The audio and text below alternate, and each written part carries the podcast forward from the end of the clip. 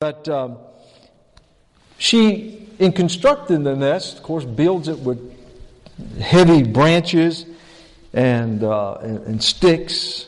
And that's the, the, the superstructure, I guess, of the nest. But then, then before she lays her eggs, she begins to pluck the, the softer feathers from her body and, and line that nest with these soft, fluffy, downy feathers so that the babies, when they're born, you know, come out of that egg, it's a nice, comfortable, cozy setting.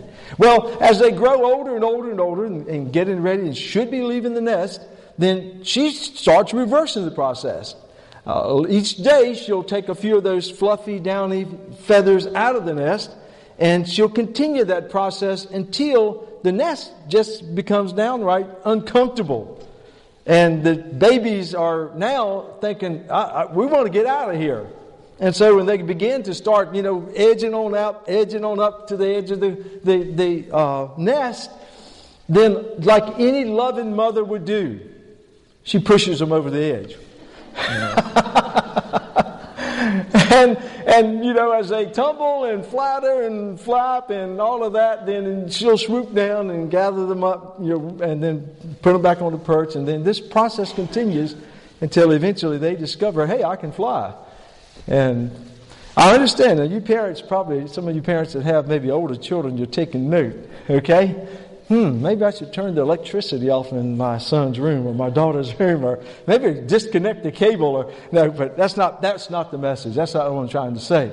But you know, God uses uncomfortable circumstances to develop his people. That's a part of God's plan. You know, uh, it's a, it's a sad thing that sometimes churches and pastors communicate a very false image of Christianity. As if that once you become a Christian and join the church, everything comes up roses. It's, it's just smooth sailing from here on out. Now, anybody here today that believes that, stand on your head. Because you know good and well that's not the case.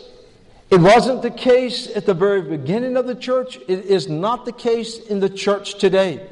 God allows some hardships to come our way sometimes to nudge us forward, to follow Him, to trust Him, not, not cuddle up and get too cozy, but to get out there and be the people of God.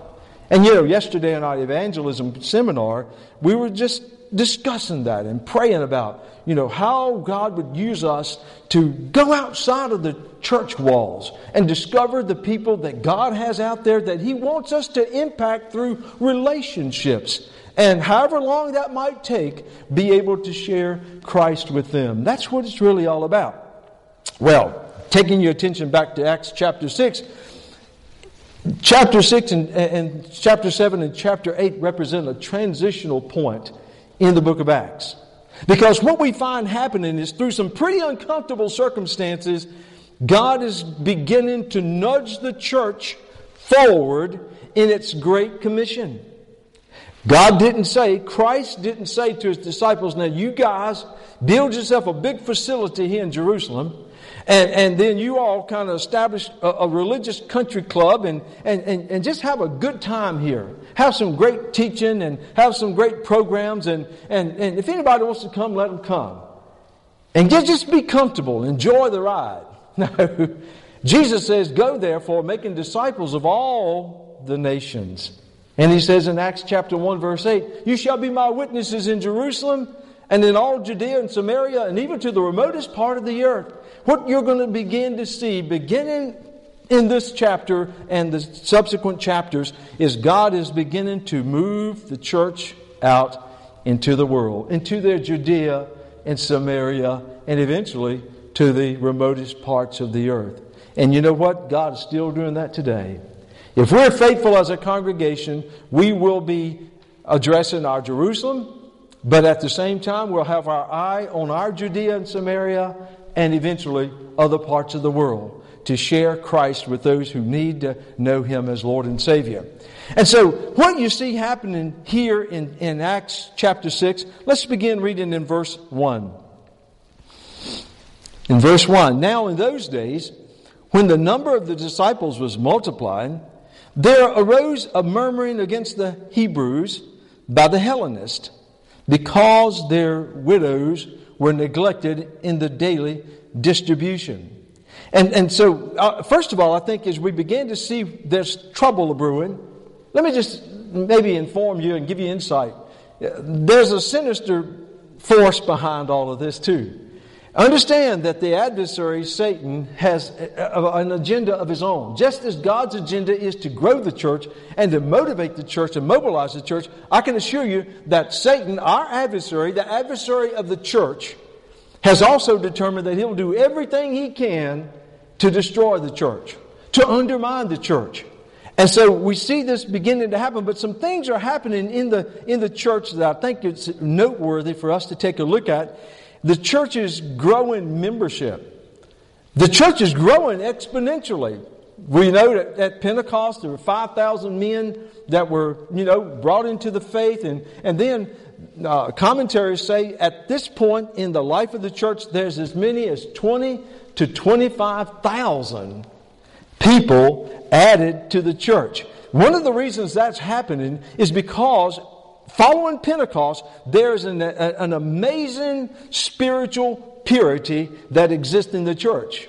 Because the Holy Spirit is filling Christians and they're fresh in their walk with God and, and, and walk with Christ. And we saw through the incident with Ananias and Sapphira that God is purging where sin raises its ugly head within the church. God was swift to purge. So through that empowering and purging process, you might say that this is the purest state that the church has been and ever will be till Jesus comes again.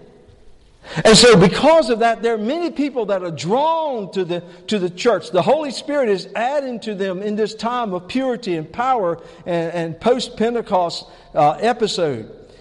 You may ask, can we duplicate such exponential growth today? Wow, wouldn't that be great if we could just come up with some kind of a program and engineer some kind of technique where we could go from being maybe 100 to, to 1,200 no, or, or 120,000? Wouldn't that be, can, can we do such a thing today? No. Could God do something like this today? Sure. If it's His plan. What was happening in the life of the church was God's plan being worked out. And, and so there's great growth going on. There's, this is encouraging to the church, but also understand that with great growth and the multiplication of membership comes great challenges to the leadership. Imagine these apostles as they're trying to manage 20 to 25,000 uh, new believers and, and, and it to the needs of them. Now, remember, these are the same guys that walked with Jesus, and these are the same guys that, that heard him preach and teach. These are the same men who had a difficult time coming up with how they're going to feed 5,000 one meal. And now they got 20 to 25,000 every day Three square meals a day, taking care of all the needs that are going on. Listen, that would almost be a managerial nightmare. So, with all the great growth, there comes problems as well. And as we read in the text here, there's also potential for division. This is, this is Satan's specialty. He loves to divide and conquer. He loves to divide couples, married couples. He loves to divide families, put pit children against parents. He loves to, to divide families, brothers against sisters. And oh, he loves to divide churches. Wherever he can create division, he realizes that's the first step towards destruction. And so what you see here is Satan working because he understands how relation, human relationships work. And so in the church, what you find in this time period, there, there are two basic groups. The predominant group are those who we would, we would call Hebrew Christians. Those who are from the area of Jerusalem and, and, and Judea, in that area, most of them speaking uh, Hebrew or the tongue of, uh, of that area would be Aramaic. Most of them were speaking Aramaic. But there was another group of Jews who were also became Christians who were called the Hellenists. And these are Greek speaking Jews. You see, when the nation of Israel was conquered, Jews were dispersed through the diaspora. They were dispersed all over the civilized world, into all kinds of nations. So you had Jews that were living in, in Rome and, and, and, and, Asia Minor. You had Jews who were in northern Africa. And so, and, and because Greek was the predominant language of the outside world, outside of Judea and Jerusalem, many of them spoke Greek. Now, all of a sudden, you've got Hebrew Jews and you got Hellenist Jews who are thrown together into this great big family of 20 to 25,000. And what you see described there by Luke in verse 1 in chapter 6 is there, appear, uh, there appears to be some partiality going on. Because you see, the Greek speaking Christians now are coming to the leaders, the apostles, and said, Hey, time out. Our widows are not being administered to the way that the Jew, the Hebrew widows are. In other words, they're being slighted. And, and so this is creating some dissension and this is creating some tension in the body of Christ. And so what we're going to see here is how do they deal with this? And I think it's important. The church today is diverse, is a diverse body. I'm serving on the, in fact, I'm chairing the Committee on Nominations for the Baptist State Convention. And as we are looking to fill boards of directors and committees for the convention all across the state, one of the things that we're being challenged to do is to, to reflect the diversity of our convention. Because even just with North Carolina Baptists, it's not Caucasians anymore. It's not Indians anymore. We've got all kinds of ethnic groups from all over the world who are making up these new church plants and, and other congregations. And so, as, as a Baptist body, we've got to celebrate that diversity. But sometimes when you have diversity, it can create some challenges. And that's what's happening here in the midst of the early church. And so the apostles are seeking to address this. I think it's important. When I look at that, I couldn't help but think about something that Paul said later. And, and, and in fact, Pastor Tim preaching through Galatians touched on this. But it's a good, it's a good biblical principle for us to remember when we encounter people who are different from us. And ladies and gentlemen, you go around the Wallburg community, South Forsyth County, and North Davidson area, you'll find out that our, our, our hometown is, is looking less and less like Mayberry. In fact, you'll find ethnic groups in, in all different pockets around. And so as we reach out, we need to understand. Listen to what Paul said in Galatians chapter 3, verse 28. He says, There is neither Jew nor Greek. There's neither slave nor free. There's neither male nor female, for you are all one in Christ. In the body of Christ, there is no distinction as far as worth. Nobody is better than anybody else. I don't care how educated you are, how, how uh, economically blessed you are, or how uh, sophisticated you are socially. The fact is, in the church, Paul says, we're all the same. We're all the, of the same value in the eyes of God. Now, does that diminish our differences? No. We can appreciate our different backgrounds. We can appreciate our different talents. We can appreciate the different gifts that God. Oh, listen, celebrate the diversity, but be aware, just as the church was having to deal with here, sometimes, sometimes those differences, if we allow Satan to get a hold of it, they can create division in the church and you have to deal with it. You know, one of the best principles I think you can apply, if we practice Philippians 2, 2 and 3, where Paul says, don't do anything through selfish, selfishness or empty conceit. But he says, let each of you regard one another as more important than yourself. You know what? If we did that, brothers and sisters, we would eliminate the vast majority of the problems that plague churches and create division and dissension in the body of Christ today. If you and I would commit ourselves to not being so preoccupied and obsessed with what I want what's going to make me happy, what's going to make me comfortable, what's going to suit my needs, and instead look at a brother or sister and say, I wonder how I can help them to be pleased. I wonder how I can help meet their needs.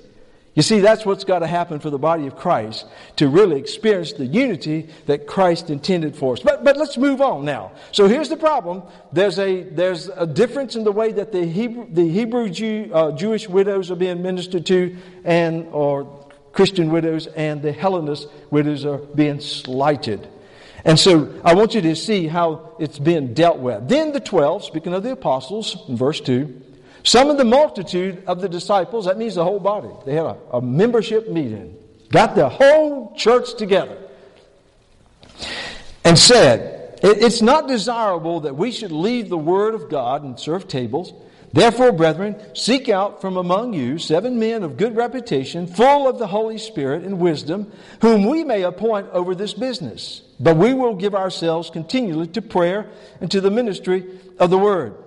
Now, to quote Mayberry's famous, beloved philosopher, Deputy Bernard P. Fife Barney, when things like this, when problems began to develop in the church, you do what? Nip it. You nip it in the bud. You don't just sit back and procrastinate and try to rationalize and, and say, well, we'll deal with this in the next member meeting or we've got other things. No, when things like this arise, you deal with it. That's what the apostles did. They said, hold it, time out, time out. We've got some dissension in the body. Everybody get together. Everybody get together. And immediately they recognized the need and that was partiality being practiced within the fellowship, and it was threatening the fellowship of the church. And so you'll notice they didn't chastise the Hellenists who, who came and made this com- complaint, the Hellenist Christians. They didn't say, What's the matter with you crybabies? Don't you see we're busy? No, no, no. They didn't chastise them, they didn't put them on the defensive. They heard them, they listened to them, and they gave them a sympathetic ear because they understand that favoritism undermines the unity of the church. Whether that favoritism was being practiced intentionally or unintentionally, it doesn't matter. The fact is, if it creates the feeling of people being slighted, then that gives Satan a toehold in the body of Christ. That's why I say one of the best things that we can do as a congregation is everybody take responsibility for the church. Don't sit back and say, well, that's what the preacher gets paid to do. We'll let him deal with the problem. We'll let him keep the peace in the congregation. No, no, you take responsibility. You take ownership. This is your family. We belong to each other. And if you know something is, is, is beginning to stir that could be potentially hurtful to the congregation, don't sit back or, or, or, or, whisper to somebody else in a gossiping way and, and just sit back to, I, am going to wait and see how the preacher handles this.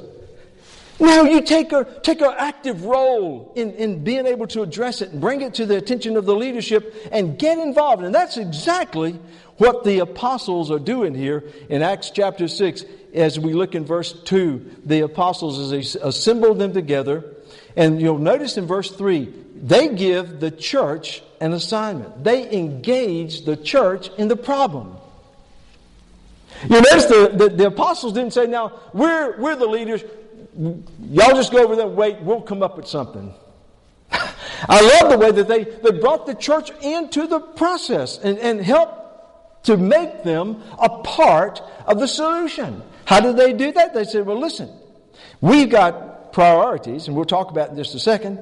But he says, You, brethren, you seek out among yourselves seven men of good reputation, full of the Holy Spirit and wisdom, whom we may appoint over this business. The church was given and delegated the responsibility of nominating. Nominating these seven men who would take over the leadership and the responsibility of making sure that everybody was equally, adequately served at the table. And by the way, when it talks about serving the tables, yeah, we think about eating, don't we? Because we're Baptists, automatically. It just happens, right? But, but, but other than that, in, in looking into the text, it, it says that when the expression is used, serving the tables, it also could mean the distribution of money. Do you remember earlier in the Acts where they talked about how the believers were bringing their possessions and selling them, and they were sharing all their proceeds? To the, to the body. Somebody had to manage that process. Somebody had to delve out the money to make sure that everybody was getting what they needed.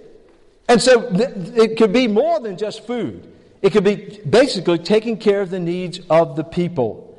But they got the church involved. They got the church involved in addressing the problem. But at the same time, notice what the apostles did communicate also to the church, and I think this is important for the church today.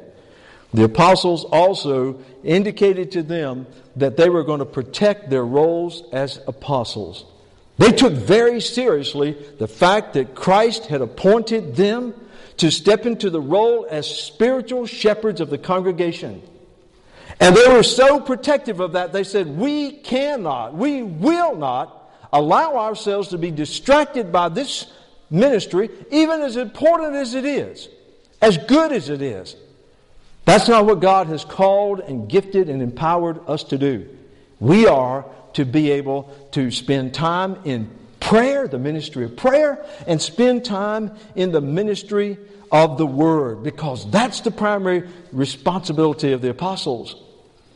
And you know, that's a challenge to me and to our pastoral team. I'm the world's worst. I'm glad Jan's not in here because I get a resounding amen.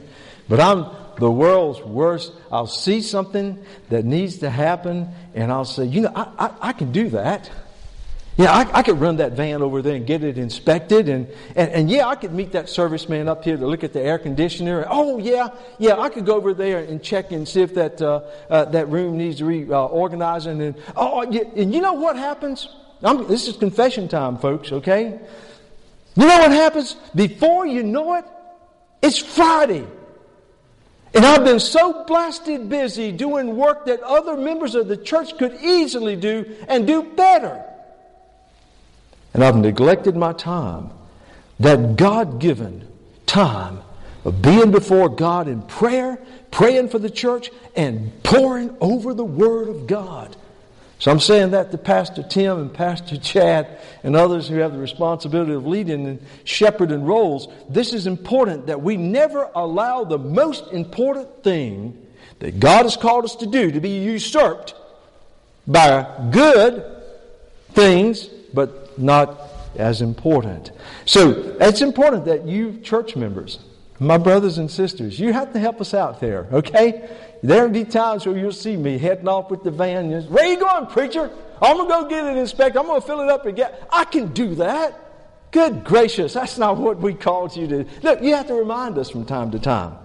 And so there's plenty to do in the body of Christ that we don't have to find out. So they were saying these are the things we're going to protect.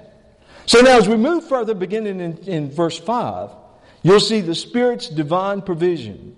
You see, just as God is working here, here's a potential problem that He's turning into a growth moment. How is that happening? Because you see, God is organizing the church.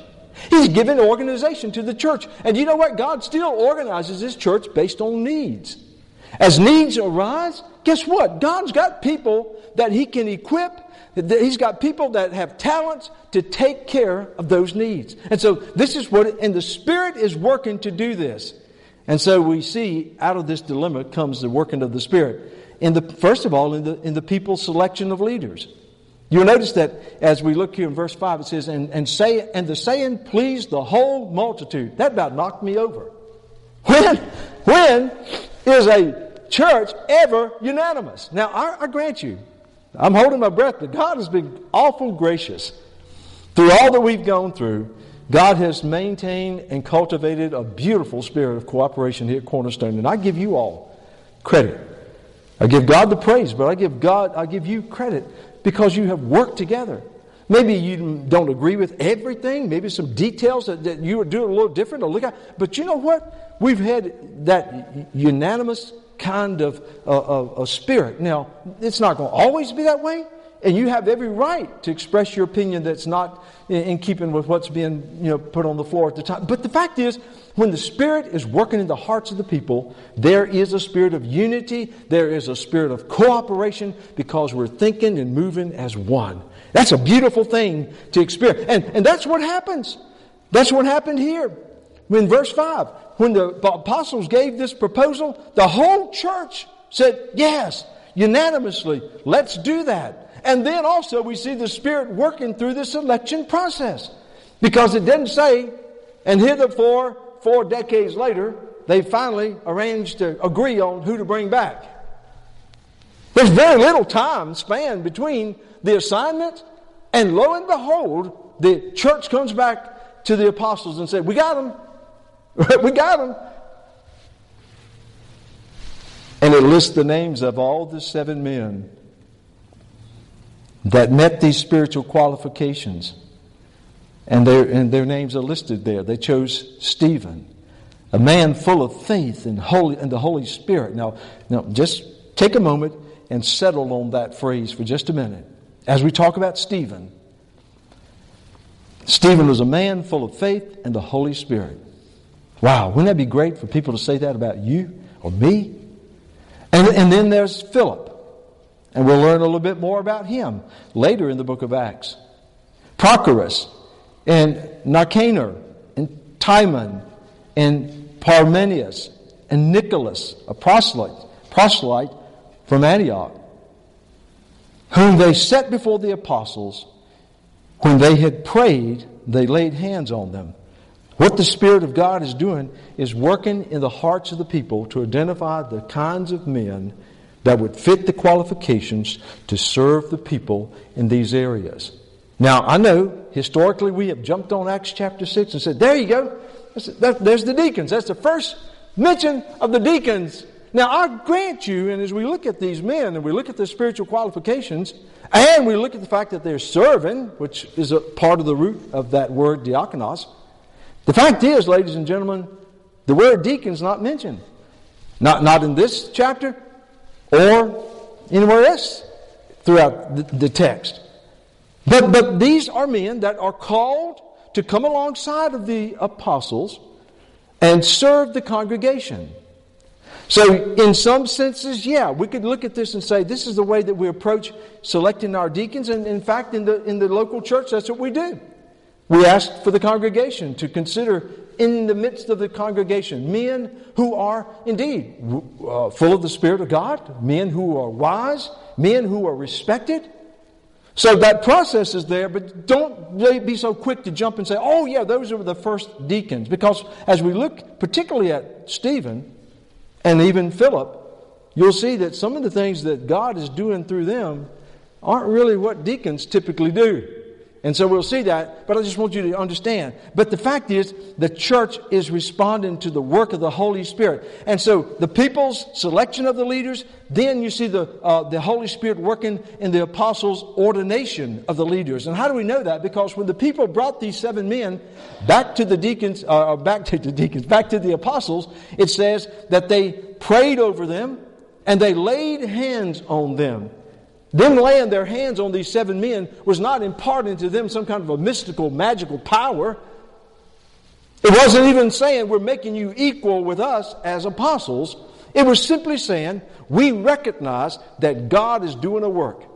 He's doing a work and He has raised you up. He has given you favor in the eyes of your peers, your church members, and we are delegating to you now authority as the shepherds of this congregation to serve the people as we have described in any other way that God will lead you. So you see the Spirit of God working in this great way. Now, what effect does all this have? The church is getting organized. You got the apostles overseeing the spiritual, shepherding needs of the congregation, but now you got another group, the seven, who are serving at a more practical way. And so you see that organization beginning to take place as God is working in the life of the church, and God is doing that today as well. You know, as we move further here in chapter 6, I think it's interesting in verse 7. What effect did all of this have? It says in, in, verse 7 And the word of God spread, and the number of the disciples multiplied greatly in Jerusalem. There goes your 20, 25,000. Now they're being multiplied. Notice it didn't just say added to. Folks, multiplication is not 2 plus 2 is 4, but you know, 3 times 3 is 9 you know, and you multiply, you're, you're spreading even further. God is growing the church because the church is obediently following the leadership of the Word of God and, and the Spirit of God as directed by His anointed, the apostles. So there's, there's great growth. The, the disciples are multiplied greatly in Jerusalem, and a great many, look at the last part of verse 7. This is significant. And a great many of the priests were obedient to the faith. Wow. I mean, I thought the priests were starting to be suspicious of the church. The high priests were, because of the church and this movement and Jesus Christ as the Messiah was beginning to threaten their power, to threaten their comfort zone. But there were priests who were doing menial work. See, uh, it took a lot of priests to carry out the work and the service in the temple. And you see, many, just the, the high priests were the ones that were wealthy. They, they gleaned off of the top of the offerings and they had the best of the houses and the best of the clothes and they ate the best of the food. Oh, they were the upper echelon of the priesthood, but they were the, the guys that were down in the dungeon who did the dirty work. And they were getting paid what would be equivalent to minimum wage. And they were being looked down upon and treated, you know, uh, you know, as second class citizens by the upper echelon. And you know, they began to watch these Christians and they began to see, hey, these Christians, there is no such thing as that hierarchy and, and discrimination and, and, and, and one over another. They love each other. They care for each other. They, they've got something that's, I, I'm just speculating, but, but something convinced these priests to say, what they have, we don't have. We're going over there. I believe this is the beginning of trouble. And we'll see it as we move further. Verse 8. Remember, I told you about Stephen, one of the seven men. And it says in verse 8, And Stephen, full of faith and power, did great wonders and signs among the people. So you see, he's not the typical deacon, all right? No offense, fellow deacons or brother deacons, okay? But just, just as I don't do signs and wonders, I'm not an apostle, okay? I'm a pastor. And, and, and so God didn't call deacons in the church today to do signs, but signs and wonders, that, that's, they're like the apostles. Stephen is doing what Peter was doing, what James was doing, John was doing. Peter has special anointed power. I mean, uh, Stephen has special anointed power given to him to do signs. He's working miracles out there. Why? To authenticate the work of the church, just like with the apostles. So he's doing wonders and signs among the people. But look at verse 9. Then there arose some from what is, the, what is called the synagogue of the freedmen. These are Cyrenians and Alexandrians and those from Cilicia and Asia. And, and basically, the, the, synagogue, there were all kinds of synagogues, which would be like a, a church building. There's the temple, but coexisting with the temple in different communities were these synagogues, Jewish places of worship. These were places where Jews would go and they'd have Bible teaching and they'd have worship, you know, at a very local level. And because of the diversity, remember the Hellenist Jews and the Hebraic Jews, you, get, you know, they, and, and these people coming from different parts of the world, settling in Jerusalem, speaking different languages, having different cultural backgrounds. So just like churches do, they, they would have a synagogue over here of the, the people who were descendants of slaves that had been taken to Rome, and now they're returning, and they call themselves the synagogue of the freedmen. Well, in verse 9, we see here that immediately they start di- disputing with Stephen. And a better translation of that verb is debated. Well, why is that? Because you see, Stephen is a, all seven men, and it's worth noting, all seven men that were selected by the church to wait on the people were Hellenists. They were Greek, of, of Greek background. I thought that was interesting because, you see, the church could have said, now we'll give you four four Greek, and we're going to have three Hebrews just to balance things out, or four and three. No, they realized that the need was really with the Hellenists, so they appointed all seven men who were from Greek backgrounds. So that means that Stephen is of that Greek background, and, and so he goes into a synagogue that is also of the Hellenist background because he, he can relate. And what does he do? He goes in there, just like Paul would later do, go to different synagogues to teach and to, and to teach the gospel to the Jews. And he finds these Hellenist Jews and he begins to preach and teach the gospel. In his old expression, that's when the fat hit the fire. Because here comes this man who is full of the Spirit of God and the grace of God, and he has a exceptional wisdom, and he's debating he didn't go in there to argue. He just said, Let's, you get all your truths up, and I got all of mine. And see, this is something that would appeal to Pastor Tim, maybe Pastor Chad. You know, my mind just doesn't think that fast. So I'm not a debater. But, but, but uh, Stephen, full of the Spirit, he was saying, let's, let's, let's talk it up, boys. You, you put all your truth on the, on, the, on the table, and I'm going to debate it. And let, I want you to see what's happening here. It says then um, that he was, they were disputing with Stephen. And look at verse 10. And they were not able to resist the wisdom and the spirit by which he spoke. They were no contest. They couldn't begin to hold the ground with, with Stephen. His wisdom was so far ahead of them. The power with which he debated was so convincing and so authoritative. They realized, man, we're in a league. He, he's in a league way above us. Be like me doing a pickup game with University of Kentucky, one of those teams that's going to the finals in the NCAA. But, but I mean, that would look ridiculous. And, the, and they began to feel how inadequate they were. So, what do people do when they begin to feel inadequate? I got to find some way to win.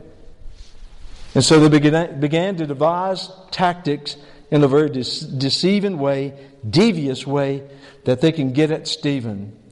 Look at verse 11. Then they secretly induced men to say, We have heard him say or speak blasphemous words against Moses and God. Now, uh, ladies and gentlemen, that may not be a big deal to you and me, but if you are a practicing Jew, anybody, anybody that would dare to blaspheme or undermine Moses, the law, or God, that was a death penalty. That was a serious, serious charge. But you'll notice that they induced men that's nothing more than a bribe, okay? They were bribing or threatening men to come up with these false charges against Stephen so they could set him up. Okay, and so one, in, in, the, in verse 12, and they stirred up the people, the elders and the scribes, and they came upon him, seized him, and brought him to the council. I want you to stop there just a second because something very important just transpired. Up until now, the church has had the favor of the people. Do you remember?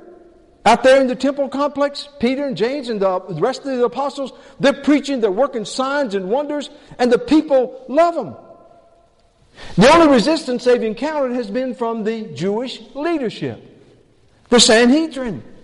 But now, the people are being turned against them. That's very important. Because when the populace begins to turn against the movement, Watch out. Have you begun to see some parallels here between what is happening to Stephen and what happened to our Lord Jesus Christ? Are you beginning to see how the people who were, greeting Jesus and celebrating his triumphal entry into Jerusalem at the beginning of the Passion Week, you know, uh, he's the Messiah. Hosanna, Hosanna. Blessed be the Son of God or Son of David. And, and, and, and then all of a sudden, by the end of the week, what happened? They had been turned diametrically opposed. The same ones who were cheering for Jesus were standing at Pilate's court saying, Crucify him, crucify him. Because Satan knows how to engineer lies, he knows how to turn people and that's what's happening. They stirred up the people, the elders and the scribes, and they came upon him, seized him, and brought him to the council.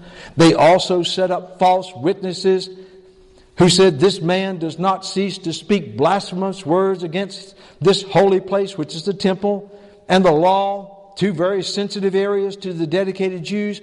For we, listen now, listen, this is going to be very similar to what you've heard before.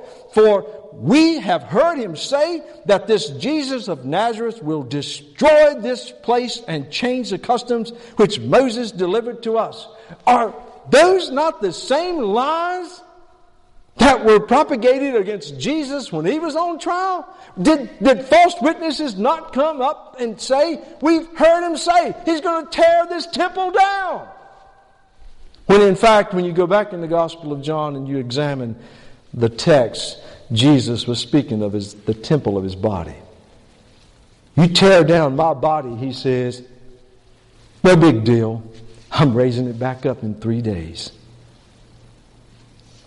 Do you see the consistency of Satan's patterns? There is no other more proficient and professional enemy of the church than the devil himself. Why? Because he has had centuries of practice.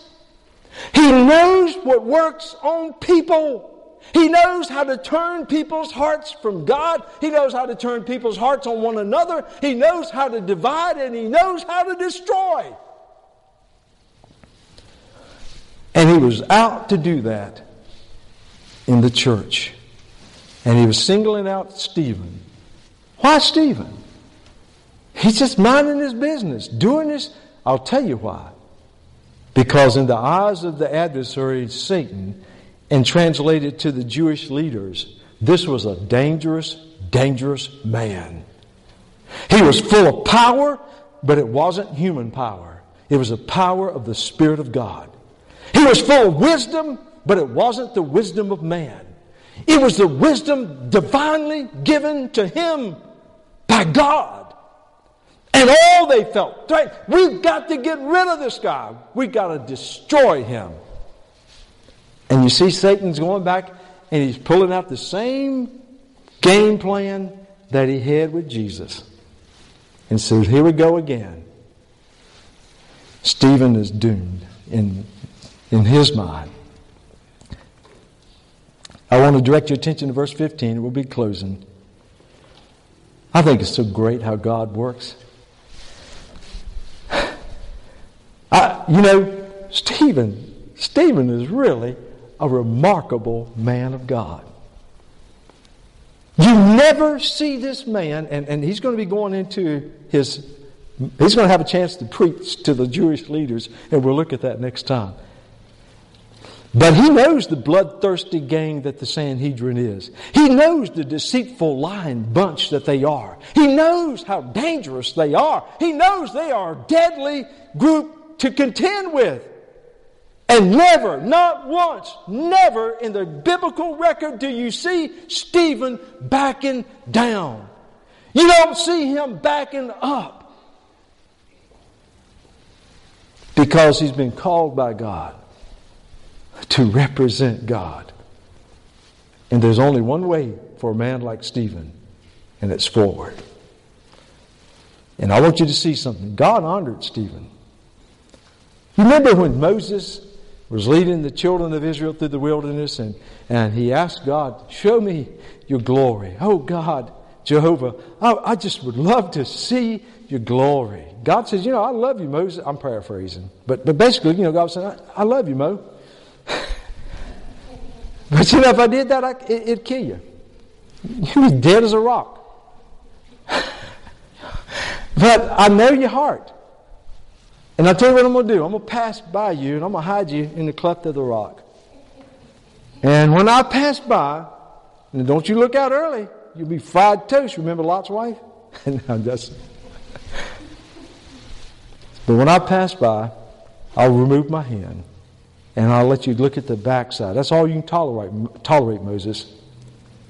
And when he did, Moses went down from the mountain and he glowed. He was fluorescent. He glowed so much so that the people couldn't stand it because of their sinfulness and their the difference between them and Moses. They could not stand the fact that the glory of God was radiating from his face. So he had to cover his face until the glory wore off. I want you to see something. Because you see, just as the crowd is gathered around and they're watching this convergence of, of enemies upon Stephen and how he's being set up, and, and, and things don't look so good. I want, you to, I want you to understand there's another audience too. There's a celestial audience. There's God the Father and God the Son watching Stephen. And they see, they see the power of the Spirit in his life. Look, look at verse 15. And all who sat in the council, looking steadfastly at him, saw his face as a face of an angel. I believe that the divine countenance of holy God, just for that moment, as if to say to the crowd that was trying to set him up to kill him was saying, This man is mine. He's one of mine. They looked at Stephen's face and they didn't see worry, they didn't see stress, they didn't see anxiety, they didn't see weakness, they didn't see sin, purity. God was putting his stamp of approval upon this servant. I ask you, as you go out into your world and as you seek to be faithful, wherever, wherever God takes you as a Christian, wherever He takes you, you will encounter, if you're faithful. Now, if you're an undercover Christian, you probably won't have a lot of resistance. If you're one of those Christians that you want to talk like, act like, dress like, behave like the rest of the world, chances are you won't run up against a lot of resistance because Satan will just let you go on because you're not doing any damage to him. But oh, if you, if you choose to stand out as a true child of God and stand on the principles of this Word of God, and people begin to sense that you are serious about your walk with Christ, watch out. You could be another Stephen. And the trials could get hot. And the resistance can become tough. But stand. Stand in Christ. Don't back up. Look the enemy in the face and just know that you are on the winning side. Amen? I've read the back of the book and I know we win. Just stand and let the Spirit of God speak through you and love through you and witness through you. Who knows? Who knows that the contrast between you and the rest of the wicked world, people may look at your face or they just may look at the way you conduct yourself and, and your countenance and your love, and they may say, Wow, I don't like them, but there's really something different about them. They're not like us. That's the greatest compliment that your spiritual adversaries could pay to you and me.